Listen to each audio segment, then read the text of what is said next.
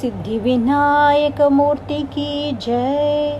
सदाशिव समारंभां शंकराचार्य मध्यमां अस्मदाचार्य पर्यन्तां वंदे गुरु परंपरां अपार करुणा सिंधुं ज्ञानदं शांतरूपिणं श्री चंद्रशेखर गुरुं प्रणमामि मुदान्वकम्।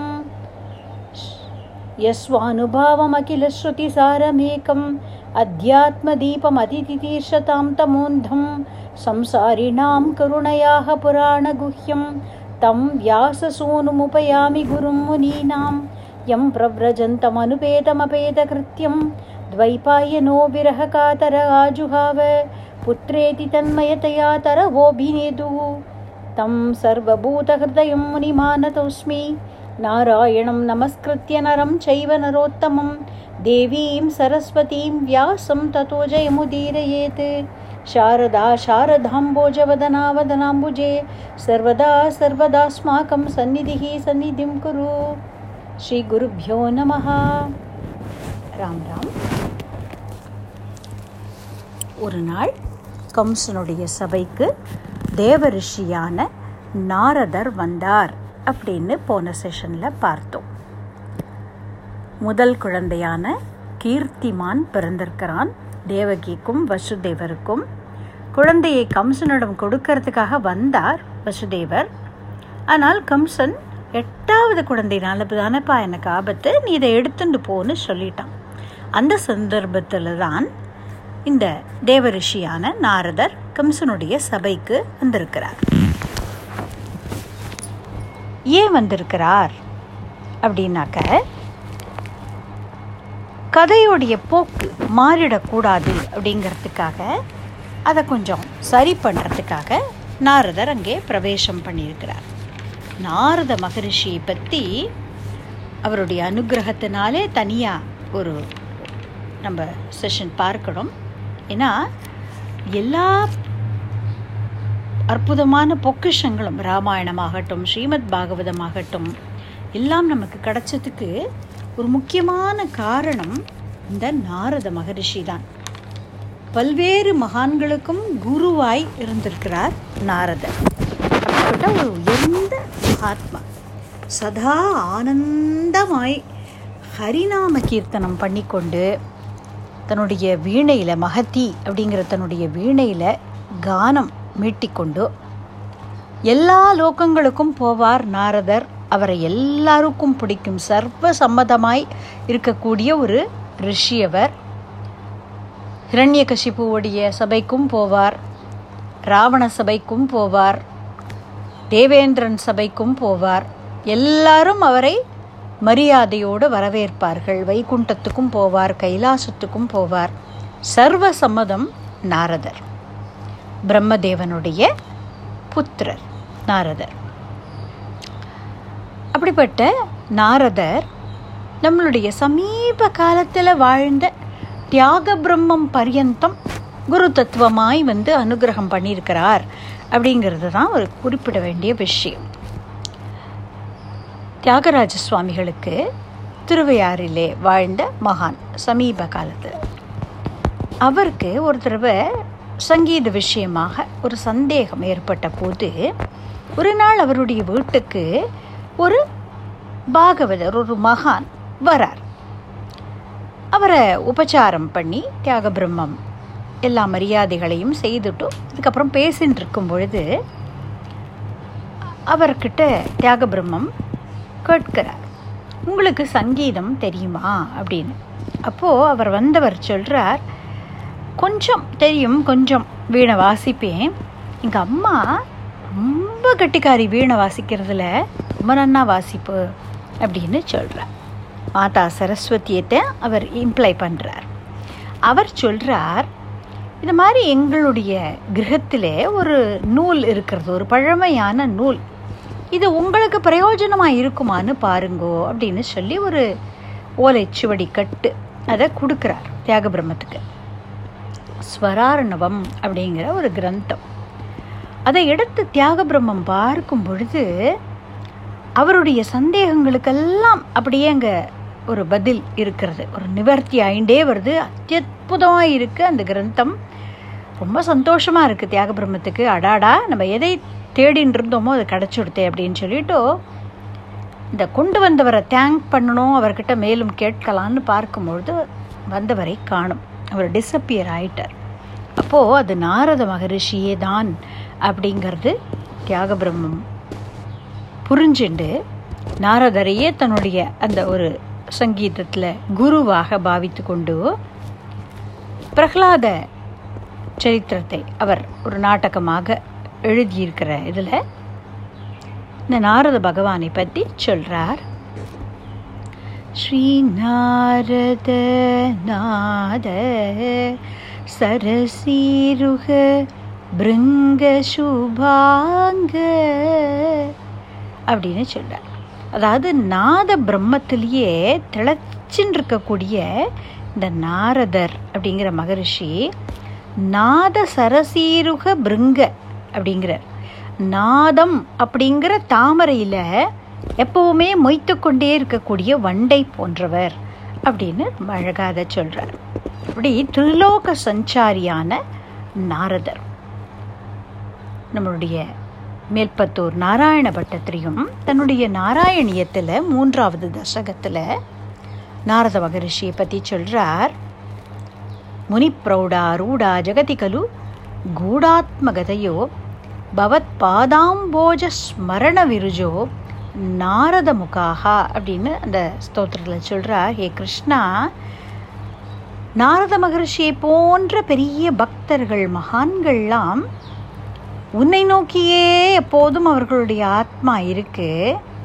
அதனால் உன்னுடைய சரணாரவிந்தங்களையே நினைத்து கொண்டு உன்னுடைய அனந்தமான பெருமைகளில் மூழ்கி எப்போதும் அந்த பரமானந்தத்தை அனுபவித்து கொண்டு அவர்கள் இஷ்டம் போலே எல்லா இடங்களுக்கும் சுற்றித் திரிகிறார்கள். வேறு என்ன வேணும்? இதை விட ஒரு பெரிய பேர் வேறு என்ன வேணும் அப்படின்னு நாரதருடைய பாக்கியத்தை கொண்டாடுறார். அப்படி சதா நாராயணனை ஸ்மரித்து கொண்டு நாராயண நாமத்தையே சொல்லிக்கொண்டு ஆனந்தமாய் வீணை மீட்டிண்டு எல்லா இடத்துக்கும் சஞ்சாரம் பண்ணக்கூடிய ஒரு தேவ ரிஷி நாரதர். அவர் இப்போது கம்சனுடைய சபைக்கு வந்திருக்கிறார். கம்சன் அவரை வரவேற்கிறான். ஏன்னா நாரதர் சர்வசம்மதம் அப்படின்னு சொன்னோம். எல்லாருக்கும் அவர் ரொம்ப ப்ளீஸிங்காக இருப்பார், எல்லாருக்கும் அவரை பிடிக்கும். நாரதர்கிட்ட கம்சன் கேட்கிறான், நாரத மகரிஷியே நீங்கள் தான் எல்லா லோகங்களுக்கும் போவேளே, தேவலோகத்தில் என்னை பற்றி என்ன பேசிக்கிறா அப்படின்னு கேட்கிறான். மகான்கள்லாம் இதை ரொம்ப சுவாரஸ்யமாக சொல்லுவாள். நாரதர் சொன்னாராம், அதை என்னப்பா கம்சா சொல்லட்டும், உன்னை பற்றி முட்டாள்னு பேசிக்கிறாப்பா அப்படின்னு சொன்னாராம். என்ன சுவாமி இப்படி சொல்கிறீர்? ஆமாம்ப்பா, வேற என்ன சொல்கிறது, அசரீரி கூட உன்னை அப்படி தான் கூப்பிட்டுதாமே அப்படின்னதும் ஆமாம் சுவாமி அப்படின்னு கம்சன் சொல்கிறான். இந்த அசரீரின்னு சொன்னதும் அவனுக்கு தோன்றுறது, ஆமாம் சுவாமி அசரீரி அப்படி தான் சொன்னது, தேவகியுடைய எட்டாவது கர்ப்பத்தினால எனக்கு ஆபத்து அப்படின்னு சொல்லியிருக்கு அப்படின்னு கம்சன் சொன்னதும், கம்சா அதை அப்படியே லிட்ரலாக எடுத்துனுடாதேப்பா, இப்போ வட்டமாக குழந்தைகள் நின்றுட்டு கோலாட்டம் ஆடுறா, இதில் எது எட்டாவது குழந்தைன்னு எப்படி சொல்கிறது? எங்கேருந்து எண்ண ஆரம்பிக்கிறோமோ அதுலேருந்து எயித்து பொசிஷனில் இருக்கிறது எட்டாவது குழந்தை, அதுக்கு அடுத்த குழந்தையிலேருந்து எண்ண ஆரம்பித்தோன்னா அந்த பொசிஷன் மாறப்போகிறது. அதனால் தேவதைகள்லாம் பரோட்ச பிரியர்கள்னு பேர், மறைச்சி தான் பேசுவா எல்லாத்தையும், அப்படி இப்படியே லிட்ரலாக எடுத்துட்டு ஏமாந்து போயிடாதேப்பா, கம்சா ஜாகிரதையாயிரு, என்னவோ நீ எனக்கு வேண்டப்பட்டவனாக இருக்கிறதுனால உங்கள்கிட்ட இதை சொல்லணும்னு தோணித்து, அவ்வளோதான் பார்த்துக்கோ, நான் வரேன் நாராயணா அப்படின்னு சொல்லிட்டு கிளம்பி போயிட்டார். இது போறாதா கம்சனுக்கு? யோசிக்கிறான். ஆமாம், எட்டுங்கிறது ஒரு அப்சல்யூட் நம்பராக வச்சுக்க முடியாதே, முதல்லேருந்து எண்ணினா எட்டாவதாக பிறக்கிற குழந்தை எட்டு, அந்த குழந்தையிலேருந்து எண்ணினா முதல்ல பிறந்த குழந்தை எட்டு, எப்படி என்றோமோ அதை பொறுத்தது தானே. அது மாத்திரம் இல்லை, நம்ம கேள்விப்பட்டிருக்கிறோமே ராமாவதாரத்தில் நாலுமே நாராயணனுடைய அம்சம் அப்படின்னு சொல்லுவார்களே பெரியவர்கள், ஒருவேளை இந்த தடவை நம்மளுடைய எதிரியான விஷ்ணு எட்டுமே தன்னோட அம்சமாக இருந்துட்டா என்ன பண்ணுறது? இப்போ எந்த குழந்தையால் வேணால் ஆபத்து ஏற்படலாமே இப்படின்னெல்லாம் பலதையும் நினச்சி குழம்பி போயிட்டான் கம்சன். உடனே என்ன பண்ணினா, இப்போ தானே கீர்த்திமான கொண்டு வந்து காமிச்சிட்டு கம் வசுதேவர் போயிருக்கிறார் தன்னோட மாளிகைக்கு. போய் தேவகிக்கிட்ட அந்த குழந்தைய கொடுக்கல. பின்னாலேயே கம்சன் வந்துட்டான். பயம் அவனை துரத்துறது. வேகமாக வந்த கம்சன் வசுதேவர் கையில் இருந்த அந்த பிஞ்சு குழந்தைய பிடுங்கினான். அப்பா அம்மாவுடைய கண்ணு முன்னாடியே அந்த குழந்தைய கல்லில் மண்டைய மோதி கொலை பண்ணினான். இப்படி அது அதுக்கு அடுத்தடுத்த வருஷங்களில் பிறந்த அஞ்சு குழந்தைகளை கொலை பண்ணினான். இப்படி குழந்தைகளை எல்லாம் கொல்றானே கம்சன், பேர்பட்ட பாபம் இது, எப்பேற்பட்ட ஒரு கொடுமை இது. அதுலேயும் இந்த பெற்றவளுடைய கண்ணுக்கு நேர பறந்த குழந்தையே, நவஜாத சிசு, அதை இப்படி அடித்து கொள்றானே கல்லில்.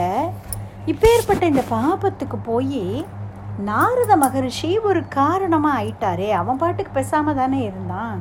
முதல் குழந்தைய எடுத்துன்னு போப்பா பரவாயில்லன்னு சொல்லிட்டானே. இந்த நாரதர் வந்து அவனை குழப்பி விடாமல் இருந்திருந்தால் முதல் ஏழு குழந்தைகளை அவன் ஒன்று மணி இருக்க மாட்டான் இல்லையா? அவன் எட்டாவது குழந்தைய தானே எதிரின்னு நினச்சான். இது தப்பு இல்லையா அப்படின்னு நம்மளோட ரேஷ்னல் மைண்டுக்கு ஒரு குவெஸ்டன் தோணும் தோணலாம் அதுக்கு ஒரு பேக்ரவுண்ட் இருக்குது. ஏன்னா இந்த புராணங்களில் நம்மளுடைய சனாதன தர்மம் சொல்கிறதே இது தான். அது ஒரு கண்டினியூவஸ் செயின் கர்மா அப்படிங்கிறது இல்லையா? எதுவுமே ஜஸ்ட்டு திடீர்னு ஒரு விஷயம் நடந்துவிடலை. எது நடக்கிறதோ அதுக்கு ஒரு காரணம் இருக்குது. இந்த காஸ் அண்ட் எஃபெக்ட் அப்படிங்கிறத பற்றி ரொம்ப அழகாக நம்மளுடைய ஸ்கிரிப்சர்ஸ் அனலைஸ் பண்ணி சொல்கிறது. அப்படி இந்த ஆறு குழந்தைகளை வரிசையாக கொல்லு கொண்டுட்டே வந்தான் இல்லையா கம்சன். இவன் யார் அப்படின்னாக்க, பிரம்மாவுடைய மானச புத்திரர் மரீச்சி அப்படிங்கிற மகரிஷி. இந்த மரீச்சியோட பிள்ளைகள் இந்த ஆறு பேரும். இவர்கள் சத்தியலோகத்திலே வாசம் பண்ணி கொண்டு இருந்தவர்கள். ஒரு தடவை பிரம்மாவை பார்த்து இவர்கள் பரிகாசம் பண்ணி சிரிக்கிறார்கள். அப்போ பிரம்மா இவர்களை சபிச்சுட்டார். இந்த மாதிரி ஒரு அசுர குணம் இருக்குது உங்களுக்கு, அசுர யோனியில் போய் பிறக்க வேண்டியது அப்படின்னு. அதன்படி ஹிரண்ய கஷிபு ஹிரண்யாக்ஷன் அப்படின்னு ரெண்டு பேர் இருந்தா இல்லையா, திதியுடைய குழந்தைகள். அந்த ரெண்டு பேரில் ஹிரண்ய கஷிபுவோடைய பிள்ளை பிரகலாதன் நமக்கு தெரியும். ஹிரண்யாக்ஷனுடைய மகனாக காலநேமி அப்படிங்கிற பேரில் ஒரு அசுரன். அந்த காலநேமிக்கு போய் குழந்தைகளாக இந்த ஆறு பேரும் பிறந்தார்களாம். அந்த காலநேமி தான் இப்போ கம்சனாக பிறந்திருக்கிறான். நம்ம அதை முன்னாடியே பார்த்தோம். சரி, ஸோ ஹிரண்யாக்ஷனுடைய பேர குழந்தைகளாக பிறந்துட்டார்கள் இந்த ஆறு பேர். பிறகு இந்த காலநேமி விஷ்ணுவால் கொல்லப்பட்டான் அப்படிங்கிறத கதையை நம்ம பார்த்தோம். அப்போ இந்த குழந்தைகள் பிரம்மாவை நோக்கி தவம் செய்து மறுபடியும் கஷ்யபர் அதித்தியோடைய பிள்ளைகளாக பிறந்து, அதாவது கஷ்யபரும் அதித்தியுமே தான் தேவகியாகவும் வசுதேவராகவும் இப்போ பிறந்திருக்கிறார்கள். அவர்களுக்கு குழந்தைகளாக பிறந்து தங்களுடைய தந்தையான காலநேமியின் கையாலேயே கொல்லப்பட்டு பிரம்மலோகத்தை அடையணும் அப்படிங்கிறது அவர்களுடைய விதி. அப்போ குயிக்காக அவளுக்கு திரும்ப அவளுடைய ஊருக்கு போகணும். அதுக்காக அந்த ப்ராசஸை ஃபாஸ்ட் ட்ராக் பண்ணி கொடுக்கறதுக்காகத்தான் நாரத மகரிஷி அவ்வாறு செய்தார். ஜஸ்ட்டு பூலோகத்தில் பிறக்கணும் அப்படின்னு அவர்களுக்கு விதி இருந்திருக்கு, அவ்வளவுதான். அவர்கள் சத்தியலோகத்துக்கு வேகமாக போகணும். அதனால இப்படி ஒரு பிறக்கணுமேங்கிறதுக்காக தேவகியோட வயிற்றில் பிறந்து, ஆனால் உடனே அவர்களுடைய லோகத்துக்கு திரும்ப முடியுமா? அவர்களுக்கு அவ்வளவு குறுகின ஆயுள் இங்கே பூலோகத்தில் கழிக்க முடியுமா? ஃபெசிலிட்டேட் பண்ணி கொடுத்தார் நாரதர். நம்ம இதே மாதிரி ஒரு கதையை மகாபாரதத்திலையும் பார்க்கலாம். சாந்தனு மகாராஜாவுடைய மனைவியான கங்காதேவி, அவளுக்கு பிறக்கக்கூடிய குழந்தைகளை எல்லாம் கொண்டு போய் கொண்டு போய் அவள் கங்கா பிரவாகத்தில் விட்டுடுவாள்.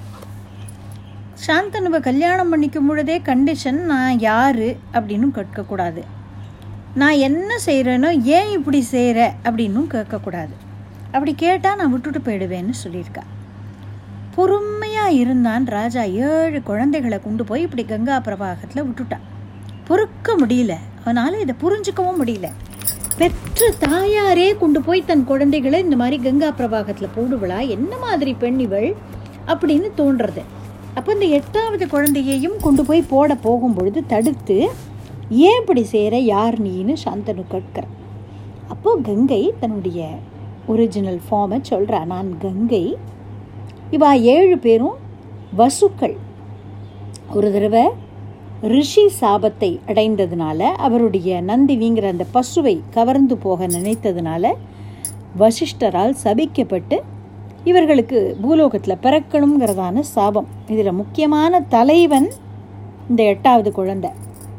இந்த ஏழு பேர் துணையாக இருந்ததுனால பிறக்கணுங்கிறது தான் அவர்களுடைய விதி. அதனால் பிறந்தார்கள். நானே அவர்களுக்கு அன்னையாக இருக்க சம்மதித்தேன். அதனால் உடனே அவர்கள் தங்களுடைய லோகத்துக்கு திரும்புறதுக்காக கங்கா பிரவாகத்தில் விட்டுட்டேன்.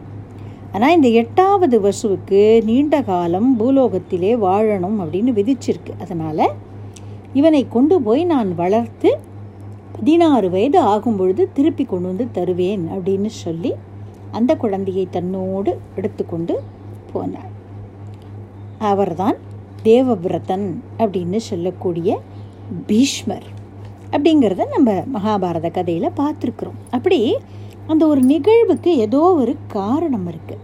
அது மாதிரி இவர்களுக்கு அதை சுலபமாக ஆக்கி கொடுக்கறதுக்காகத்தான் ரிஷி அவ்வாறு செய்தார் அப்படிங்கிறதாக சொல்லப்பட்டிருக்கு. நம்ம புராண நிகழ்வுகள்லாம் பார்த்தா ரொம்ப ஆழமான தத்துவ அர்த்தங்கள் பொதிந்து கிடக்கிறது. இதுக்கு பெரியவர்கள் சொல்லக்கூடிய வியாக்கியானம் என்னன்னாக்க, இந்த ஆறு குழந்தைகள் அப்படிங்கிறது இந்த ஜீவனுக்கு ஏற்படக்கூடிய ஷட் ரிபு அப்படின்னு சொல்லக்கூடிய ஆறு விதமான தோஷங்கள்.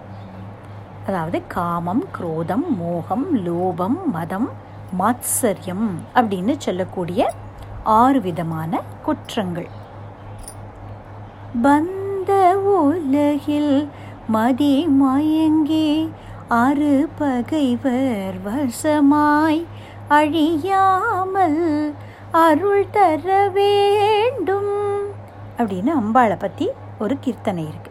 அப்படி அரு பகைவர்கள் ஆறு பேர், அந்த ஷட் ரிப்புக்கள் இந்த ஜீவனை அடைகிறது. இங்கே ஜீவன்கிறது தேவகி.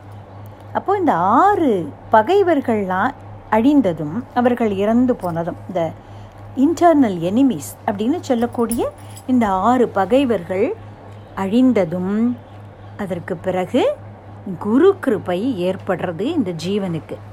அதுதான் ஏழாவதாய் தேவகியுடைய பரு கர்ப்பத்திலே பலராமர் தோன்றினார் அப்படின்னு சொல்லப்படுறது. ஆதிசேஷனுடைய அம்சமான பலதேவர் தோன்றினார் அப்படின்னு. அந்த குருவுடைய அனுகிரகம் கிடைத்த பிறகு அங்கே ஈஸ்வரன் அனுகிரகம் பண்ணுறான். அதுதான் எட்டாவதா கிருஷ்ணன் வந்து தோன்றினான் அப்படின்னு சொல்லப்படுறது. இப்படிலாம் ஒரு தத்துவார்த்தங்களையும் உள்ளடக்கி இருக்கு இந்த புராண கதைகள். இப்போது இந்த மாதிரி ஒவ்வொரு குழந்தையா போய் கொடூரமான முறையில் கம்சன் அடித்து அடித்து கொல்றான் இல்லையா, கல கல்லில் மோதி. உக்ரசேன மகாராஜா இதை பார்த்து அதிர்ச்சி அடைகிறார். அவர் ரொம்ப நல்லவர், அவர் தடுக்கிறார் கம்சனுடைய இந்த கொடும் செயலை. ஆனால் கம்சன் ஏற்கனவே ஜராசந்தன், பாணாசுரன், பௌமாசுரன் இப்படிலாம் பல பராக்கிரமசாலிகளான அசுர குணம் படைத்த ராஜாக்களை எல்லாம் தனக்கு நண்பர்களாக சம்பாதித்து வைத்திருந்தான் அப்படின்னு சொன்னோம். அப்போ அவர்களுடைய பலத்தோட உக்ரசேன மகாராஜாவையே எதிர்க்கிறான் கம்சன். சில யாதவர்கள் உக்ரசேனருக்கு சப்போர்ட் பண்ணினான். அவர்களுக்கும் கம்சனுடைய ஆட்களுக்கும் ஒரு கைகலப்பு ஏற்பட்டது, சண்டை ஏற்படுறது. அதில் அவர்களெல்லாம் அடித்து நொறுக்கி சில பேர் தப்பித்து ஓடி போனார்கள். அப்படித்தான் இந்த சுரசேனரையும் ஓட ஓட விரட்டி அடிச்சுட்டான். உக்ரசேனரான தன்னுடைய தந்தையான உக்ரசேனரை ஜெயிலில் போட்டுட்டான் கம்சன். அதனால் இது பின்னால் தான் வந்ததுன்னு நினைக்க வேண்டாம், அந்த கதையில் கூட இந்த மாதிரி இருக்குது. அப்பாவையே பையனே ஜெயிலில் போட்டுட்டு தான் ராஜாவாகிறது நடந்திருக்கு. அப்படி அவரை சங்கிலிகளால் பிணைத்து ஜெயிலில் போட்டு, இந்த தேவகி வசுதேவரையும் ஜெயிலில் தான் போட்டிருக்கிறான். அதாவது இந்த முதல் குழந்தை பிறக்கிற வரைக்கும் அவர்களை கடுங்காவலில் வைத்திருந்தான். அதுக்கப்புறமா முதல் குழந்தை பிறந்து அதை கொன்ன உடனேயுமே இனிமேல் பயம் வந்துருத்து, இன்டென்சிஃபை ஆகிடுது அந்த ஃபியர். அதனால் அவர்களையும் சிறைச்சாலையில் போட்டிருக்கிறான். பல யாதவர்கள் தப்பித்து ஓடி போயிட்டார்கள் கம்சனுக்கு பயந்துண்டு. அவர்கள்லாம் போய் குரு அப்படின்னு சொல்லக்கூடிய தேசம், அதாவது இப்போ இருக்கக்கூடிய ஹரியானா அந்த ரீஜன், பாஞ்சாலம், கிட்டத்தட்ட நம்ம பஞ்சாப் அந்த ரீஜன், கேகயம், சால்வம், விதர்பம், நிஷாதம், விதேக தேசம், கோசலம் முதலான பல தேசங்களில் போய் அவர்கள் தஞ்சமடைஞ்சார்கள். அங்கங்கே போய் அவ மறைஞ்சு வாழத் தொடங்கினார்கள். சில பேர் கம்சனுக்கு அடங்கி அவனிடத்தில் அனுகூலமாய் இருந்துட்டார்கள். ஏன் எங்கே போகிறது எங்கே ஒளியறது, இவனும் ஆல் பவர்ஃபுல், எல்லா ராஜாக்களையும் வேற ஃப்ரெண்ட்லியாக வச்சுட்டுருக்கிறான், எங்கே போகிறது, அதனால் இவனுக்கு ஏற்ற மாதிரி நம்ம இருந்துடுவோம் அப்படின்னு நினச்சி சில பேர் கம்சன் பக்கத்துலேயே இருந்துட்டு அவனுக்கு அனுகூலமாக இருந்துட்டான். அக்ரூரரை போல சில பேர் எட்டாவதாக நிச்சயமாக பகவான் வரப்போகிறான் இல்லையா, அதை எதிர்நோக்கிண்டு சரி அதுவரை எப்படியாவது இந்த துஷ்டனுடைய ஒரு கொடுமையை பொறுத்துண்டு இருப்போம் அப்படின்னு கம்சனுடைய இருந்தார்கள். ராமாயணத்தில் வசிஷ்டர் முதலான எட்டு ரிஷிகள் தசரதனுடைய சபையில் இருந்தார்கள் அப்படின்னு சொல்லப்பட்டிருக்கு. எதற்காக பிரம்ம ரிஷிகளான இவர்கள் காட்டில் தபஸ் பண்ணுறதை விட்டுட்டோ தசரதனுடைய சபையில் வந்து இருந்தார்கள் அப்படின்னால், ராமாவதாரம் நடக்க போகிறதே, ராமனை தரிசனம் பண்ணணும் அப்படிங்கிற ஆசையினால் அவர்கள் வந்து இருந்தார்கள் அப்படின்னு சொல்லப்பட்டிருக்கு. வசிஷ்டர் பிரம்ம ரிஷி. அப்போது பின்னால் சுமந்திரன் சொல்கிறார், நான் ஒரு தடவை வசிஷ்டர்கிட்ட கேட்டேன், இந்த பௌரோஹித்யம் அப்படிங்கிறது உங்களுடைய தபஸுக்கு கொஞ்சம் குறைக்கும் இல்லையா, உங்களுடைய தபஸோட சக்தியை குறைக்குமே, எதற்காக நீங்கள் இந்த பௌரோஹித்தியத்தை ஏற்றுக்கொண்டீர்கள் அப்படின்னு கேட்டேன். இந்த குலத்துக்கு குருவாக இருந்தால் ராமச்சந்திரமூர்த்திக்கு என் கையால் பட்டாபிஷேகம் பண்ணுற பாக்கியம் கிடைக்குமே, அதுக்காக இந்த தோஷம் வந்தாலும் பரவாயில்லைன்னு நான் பௌரோஹித்தியம் பண்ணுறேன்னு வசிஷ்டர் சொன்னார் அப்படிங்கிறதாக சொல்கிறார். அப்படி நல்லவர்கள் கூட இந்த மாதிரி சில பேர் கம்சன் பக்ஷ பட்சத்தில் இருந்துட்டு பகவானுடைய அவதாரத்தை எதிர்பார்த்துண்டு இருந்துட்டுருக்கிறார். கம்சன் தேவகி மாதாவுடைய ஆறு குழந்தைகளை கொன்றான் அப்படின்னு சொல்கிறோம் இல்லையா. கீர்த்திமான் அப்படின்னு மூத்த குழந்தை, சுசேனா, பத்ரசேனா, ருஜு, சம்மர்தனா, பத்ரா அப்படின்னு இந்த குழந்தைகளுக்கு பேர். இப்படி ஆறு பேரை கொன்ற பிறகு கிருஷ்ணனுடையவே பகவான் நாராயணனுடையவே அம்சமான அனந்தன் அப்படின்னு சொல்லக்கூடிய ஆதிசேஷன் தேவகியுடைய கர்ப்பத்திலே பிரவேசம் செய்தார் ஏழாவதாக. ஸ்ரீமத் பாகவதத்தில் இதை சொல்லப்பட்டிருக்கு. ஏகே தம் அனுருந்தானா ஞாத்தயக பரியுபாசத்தே ஹதேஷு ஷட்சு பாலேஷு தேவக்யா ஔக்ரசேனினா சப்தமோ வைஷ்ணவம் தாம யமனந்தம் பிரச்சக்ஷதே கர்ப்போ பபூவ தேவக்யா ஹர்ஷசோக விவர்தனக அப்படின்னு சொல்கிறார். உக்ரசேன புத்திரனான கம்சனால் ஆறு குழந்தைகள் அழிக்கப்பட்ட பிறகு விஷ்ணுவுடையவே அம்சமான அனந்தன் தேவகியுடைய கர்ப்பத்திலே பிரவேசம் பண்ண ஒரே சமயத்தில் துக்கம் சந்தோஷம் ரெண்டையும் அனுபவிக்கிறாள் தேவகி அப்படின்னு சொல்லப்பட்டிருக்கு. பெரியாழ்வார் திருமொழியில் பெரியாழ்வார் ஒரு பாடலில் இதை குறிப்பிடுறார். துக்கச் சுழலையே சூழ்ந்து கிடந்த வலையை அறப்பறித்து புக்கி நிற்புக்குன்னை கண்டு கொண்டேன் இனி போக விடுவதுண்டே.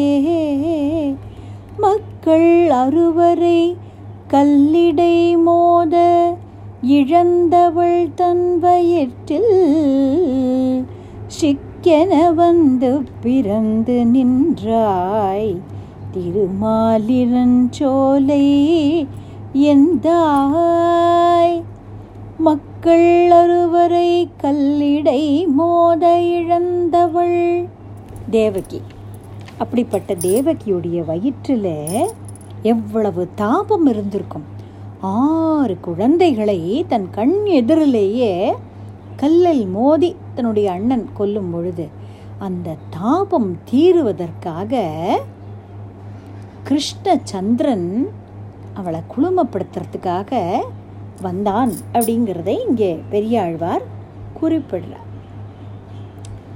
அப்படி கிருஷ்ணச்சந்திரன் வரத்துக்கு முன்னாடியே இப்போது, அதாவது சூரியன் உதயமாகிறதுக்கு முன்னால் கீழ்வானம் வெள்ளென்று அப்படின்னு ஆண்டாள் சொல்கிறாள் இல்லையா திருப்பாவையில், அது போல் அந்த கிரணங்கள் முதல்ல அந்த வெளிச்சம் பரவ ஆரம்பிக்கும் இல்லையா, அதுபோல் கிருஷ்ணன் வரத்துக்கு முன்னாடி கிருஷ்ணனு கிருஷ்ணனிடமிருந்து பிரிக்க முடியாத அவனுடைய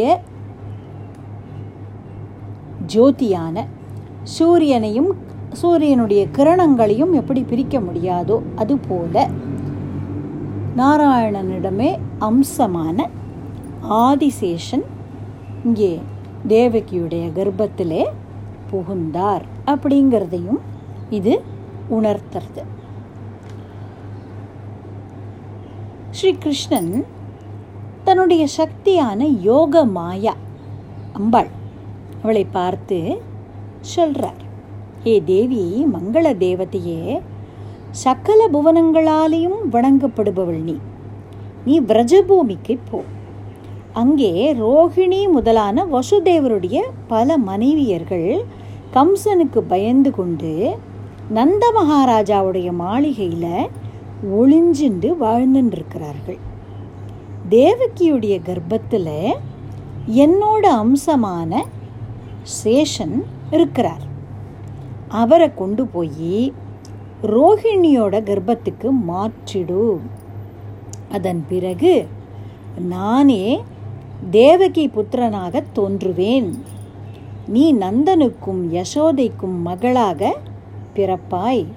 உன்னை துர்கா, பத்ரகாளி, விஜயா, வைஷ்ணவி, குமுதா, சண்டிகா, கிருஷ்ணா, மாதவி, கன்யகா, மாயா, நாராயணி, ஈஷானி, சாரதா, அம்பிகா இப்படி பல பெயர்களாலும் பலரும் பூஜை பண்ணுவார்கள் அப்படின்னு கிருஷ்ணன் சொன்னார். நம்மளுடைய ஸ்ரீரங்கம் க்ஷேத்திரம் இருக்கு இல்லையா, அதற்கு பக்கத்திலே இருக்கக்கூடிய ஊர் சமயபுரம் அப்படிங்கிறது ரொம்ப பிரபலமான ஒரு சக்தி க்ஷேத்திரம். அது மகமாயி அப்படின்னு சொல்லக்கூடிய மகா மாயா அங்கே கோவில் கொண்டு அருள் பாலித்து கொண்டிருக்கிறாள். சமயபுரம் மகமாயி அப்படின்னு பேர். ரொம்ப பெரிய ஒரு கோவில் அது, அம்பாளுக்கானது. இந்த மகமாயி முதல்ல ஸ்ரீரங்கத்திலே தான் இருந்திருக்கிறாள். அவளுக்கு வைஷ்ணவி அப்படின்னு பேர். இந்த விஷ்ணு மாயா தான் அது.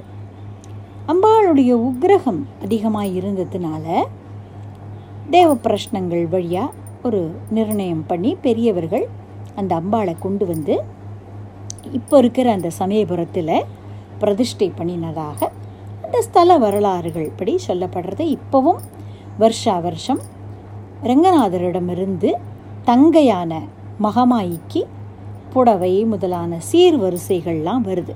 அப்போ இந்த விஷ்ணு மாயையான வைஷ்ணவி தான் அவள். அதைத்தான் மகா மாயா அப்படிங்கிறது மகமாயி அப்படி ஆயிடுது. சரி, அப்படி விஷ்ணுவுடையவே சக்தியான மகாமாயா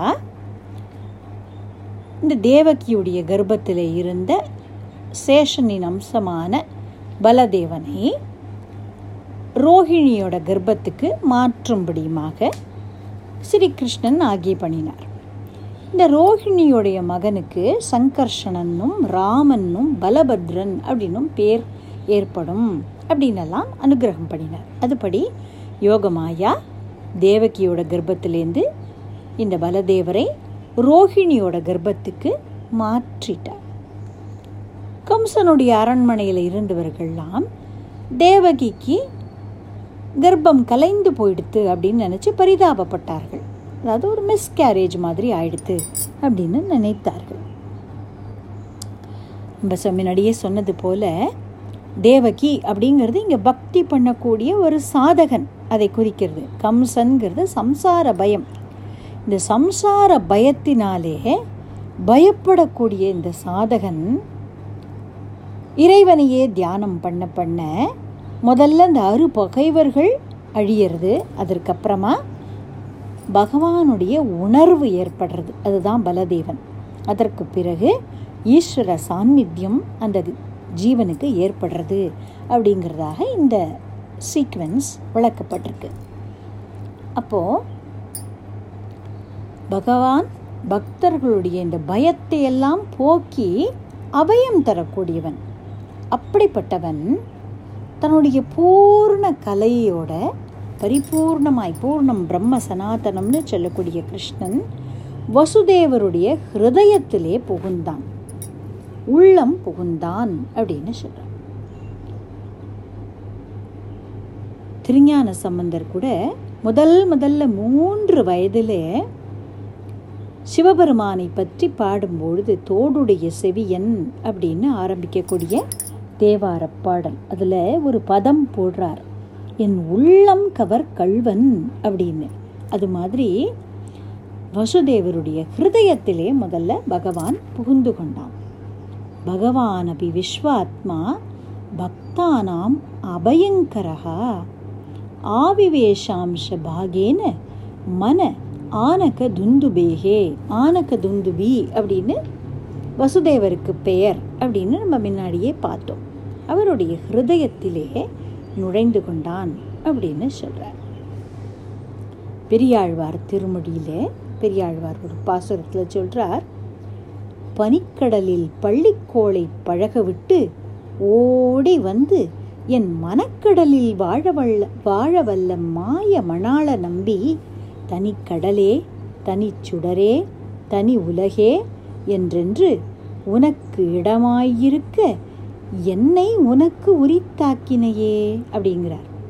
இங்கே பார்க்கடல்ல ஆதிசேஷ பரியங்கத்தை விட்டுட்டு ஓடி வந்து என்னுடைய ஹிருதயமாகிய கடலில் ஒரு தனியான ஒரு இடத்தை ஸ்தாபித்து கொண்டு அங்கே உனக்குன்னு ஒரு லோகம் என்னோடய ஹிருதயத்தில் அங்கே வந்து வாசம் பண்ண வந்துட்டியே கிருஷ்ணா அப்படின்னு சொல்கிறார். அதாவது தன்னுடைய ஹிருதயத்திலே பகவான் நிறைந்து கொண்டான் அப்படிங்கிறது இவ்வளோ அழகாக சொல்கிறார். விஸ்வம் விஷ்ணுஹூ அப்படின்னு சொல்கிறது இல்லையா சகசுரநாமம் எடுத்தெடுப்பில், அதுபோல் விஸ்வாத்மா அப்படிங்கிற பதம் இங்கே போடப்பட்டிருக்கு. பகவானபி விஸ்வாத்மா அப்படின்னு எவன் இந்த விஸ்வம் முழுக்க நிறைஞ்சிருக்கிறானோ, நம்ம பார்க்குற எல்லா இடத்துலையும் ஆத்மஸ்வரூபமாக இருக்கிறானோ, அவன் வசுதேவருடைய ஹிருதயத்திலே நிறைந்து கொண்டான் அப்படின்னாக்க வசுதேவருக்கு ஹிருதயத்திலே போதம் ஏற்பட்டதுன்னு அர்த்தம். அவேக்கனிங் ஆஃப் கான்ஷியஸ்னஸ், அந்த ஈஸ்வர ஸ்மிருதி ஈஸ்வர போதம் அவருக்கு ஏற்பட்டது. வசுதேவர் ஜுவலிக்கக்கூடிய சூரியனைப் போல இருந்தார் அப்படின்னு ஸ்ரீமத் பாகவதம் சொல்கிறது. எப்படி சூரியனை கண் கொண்டு பார்க்க முடியாதோ டைரெக்டாக, அப்படி யாராலையுமே காம்ப்ரிஹெண்ட் பண்ணிக்க முடியாத ஒரு தேஜஸோட வசுதேவர் இருந்தார் அப்படின்னு சொல்லப்பட்டிருக்கு. அப்புறம் வசுதேவனோட ஹிருதயத்திலிருந்து பகவான் தேவகியோடைய ஹிருதயத்துக்குள் பிரவேசம் பண்ணினார்.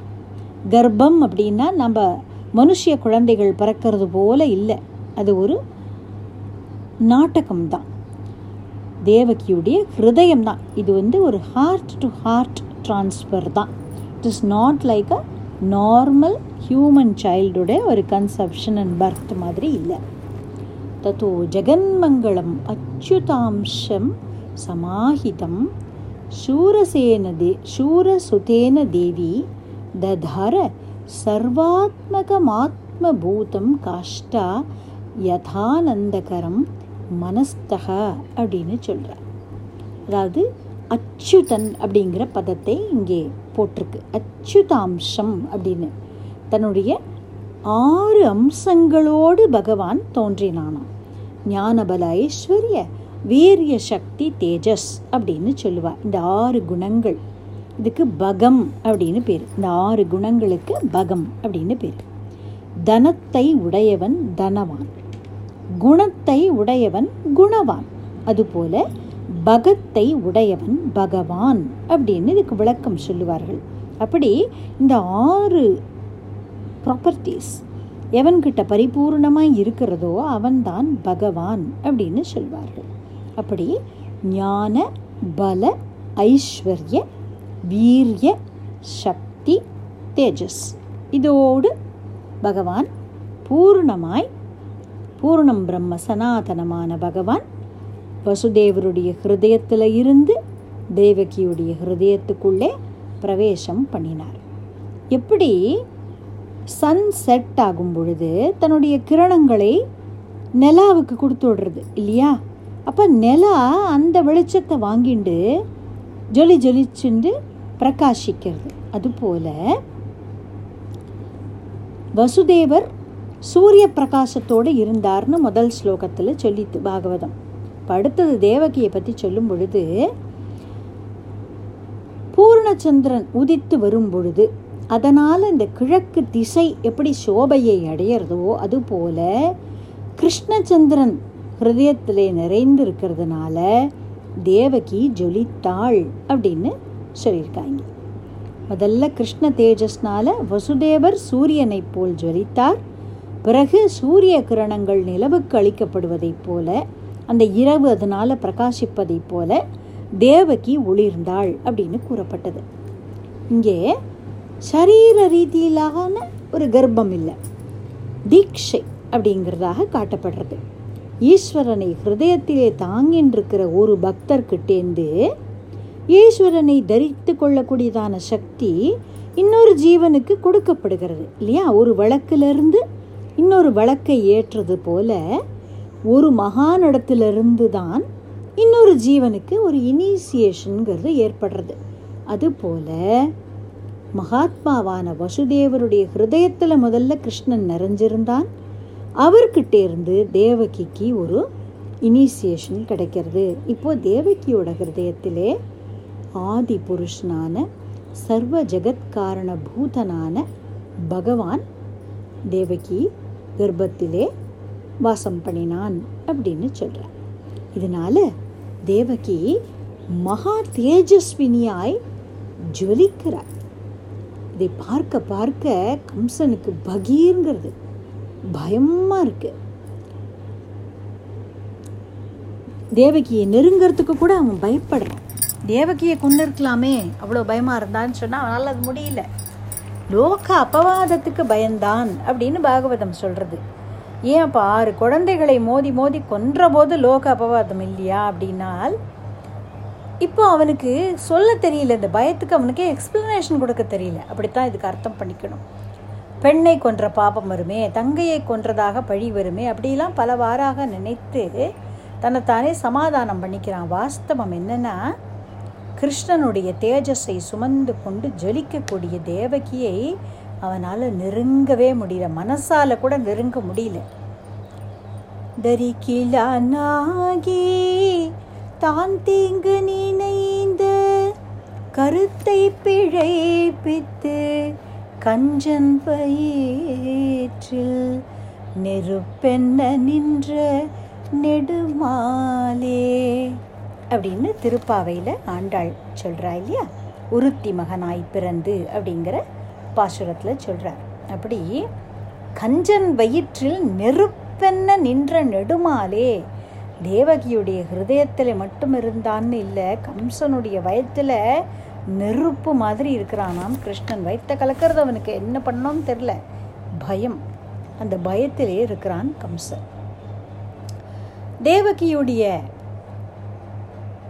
கர்ப்பத்திலே முதல்ல ஆதிசேஷன் ஆவேசித்து பிறகு ரோஹிணியுடைய கர்ப்பத்துக்கு மாற்றப்பட்டார் அப்படின்னு நம்ம சொன்னோம் இல்லையா.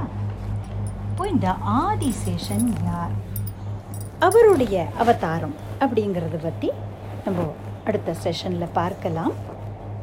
கோபிகா ஜீவனஸ்மரணம் கோவிந்தா கோவிந்தா. ராம் ராம்.